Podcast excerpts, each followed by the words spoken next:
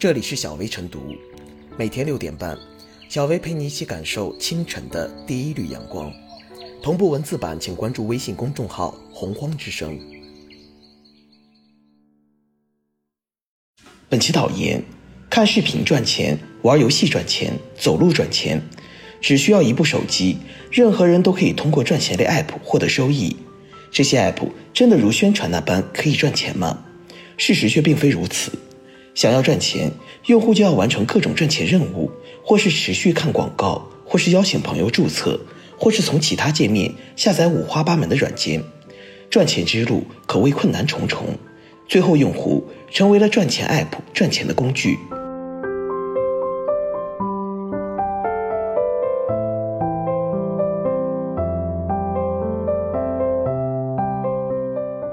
赚钱 App 到底谁赚了谁的钱？赚钱 App 并非新鲜事物，此前就曾风靡一时。在割不动年轻人的韭菜后，一些 App 将目标转向老年群体。这里有一个经典的例子：退休后，杨宝东成为一名赚钱 App 玩家。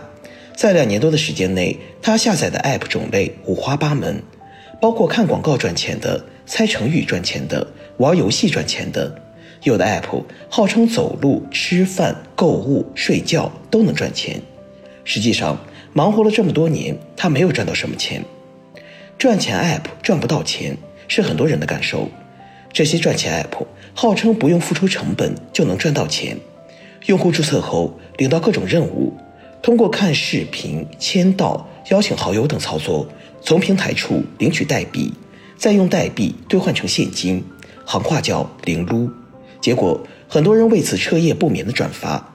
转发到朋友圈，转发到微信群，转发到其他好友的对话框，辛辛苦苦，要么一无所获，要么即使有收获，也不是真正的现金，而是消费抵扣券。也就是说，要想花出去，你就得消费。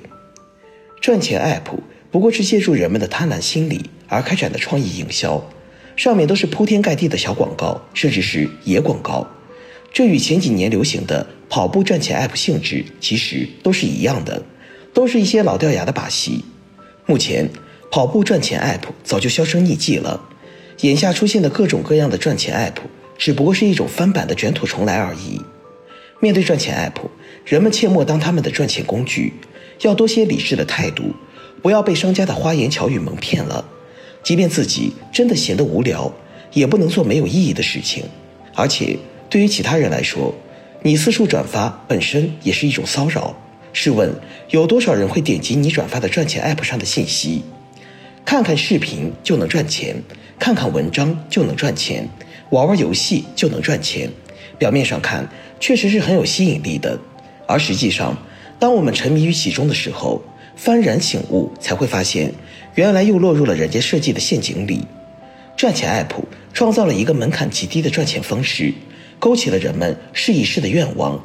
契合了大多数人闲着也是闲着，反正也没啥损失的心理。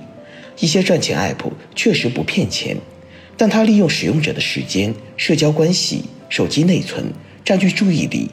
使用者不是在赚钱 app 上赚钱，而是沦为他们赚钱的工具。对于有关部门而言，需要关注赚钱 app 的发展趋势，要做到监管到位。对于那些打着帮人赚钱幌子的 app，需要好好打打屁股了。净化网络空间，不能让赚钱 app 游走在灰色地带。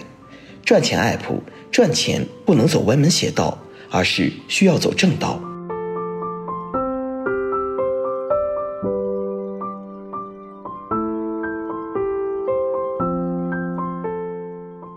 当心赚钱类 app 让你成为被赚钱的工具。赚钱 app 并非新鲜事物，早些年间就曾风靡一时。通过各种噱头来吸引用户注册，给用户营造一种赚钱如此简单的氛围。但很快注册用户就发现，所谓的动动手指就能赚个零花钱，这样的宣传话术等同于骗术。赚钱任务越来越难，但是给的钱却越来越少，最后忙活了大半天也没有赚到钱。仔细观察不难发现，此类 app 的套路都是一模一样的。最开始给出小恩小惠。过程让你看到赚钱之路只需要做任务这么简单，最后让你心力交瘁，但离成功总差这么一小步。在赚钱 App 被揭开虚伪的面纱之后，为何还总有人重蹈覆辙呢？这一方面是因为前期的零成本投入，用户只需要下载 App 就可以达到赚钱门槛，绝大部分人都能达到这个要求。而且很多人抱着闲着也是闲着的想法，下载个 App 就能赚钱了，自己也不会损失任何东西，自然会想要尝试。另一方面，用户注册成功后，平台会立马给出看似丰厚的回报，以此来留住用户。用户看到刚开始就能赚到钱，于是更加积极的做任务。很多人会觉得别人赚不到钱，不代表自己赚不到钱。只要我每天都做任务，按照平台的规则，我肯定能赚到钱。App 平台正是抓住了用户的侥幸心理，从而吸引源源不断的注册者。用户以为自己赚到了钱，但事实上，在赚钱的过程中，付出了大量的时间、精力，甚至还面临着个人信息被贩卖的风险。两相对比下来，我们会发现，赚到的那点小钱根本买不来我们失去的东西。盈利的还是 App 平台。这些赚钱类 App 总是想尽各种办法从用户身上赚钱。当用户过五关斩六将，终于赚了一点点钱之后，才发现。原来提现是遥遥无期的，但已经到了最后关头，用户又不想放弃。正如中国科学院大学传播学院教授张增一分析，为了将已获得的代币兑现，用户或继续坚持签到做任务，或邀请更多好友参与其中，而这些操作又能让用户获得更多积分，最终用户与 App 捆绑在一起，难以停下。这些赚钱的 App。让用户赚不到钱，是不是在欺骗用户呢？是否触犯了相关法律法规呢？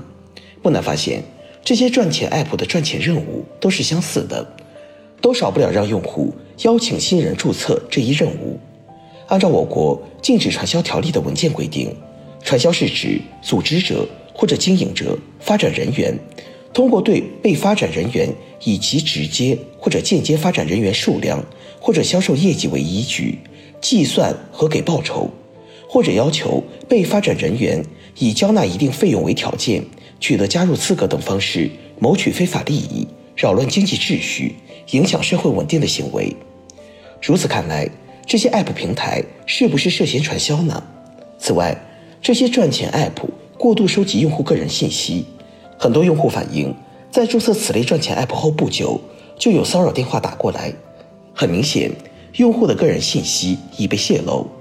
根据网络安全法规定，收集个人信息需要遵循正当、必要、合法原则。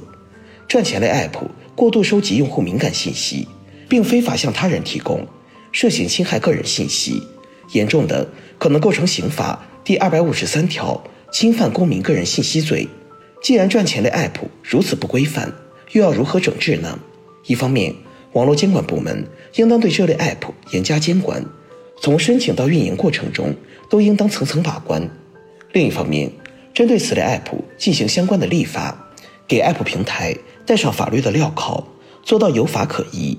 最后，个人要保持理性，时刻记住天上不会掉馅饼，远离赚钱类 App。当自己的权利受到侵害时，要积极维权。赚钱的方式有很多种，我们要君子爱财，赚之有道。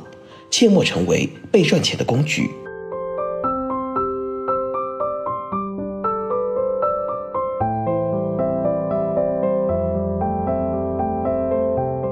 最后是小薇复言：赚钱 app 听起来好像毫不费力就可以轻松赚钱，然而花时间、耗精力，甚至搭上个人信息泄露，才是那几块钱甚至几毛钱划算吗？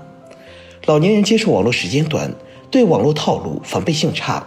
易受到轻松赚钱任务的诱惑，因而成为赚钱 App 的重点收割对象。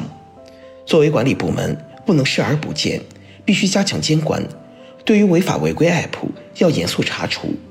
作为应用商店的各类 App 下载平台，要严格把好制度关，确保消费者，特别是老年人，能够安全使用 App。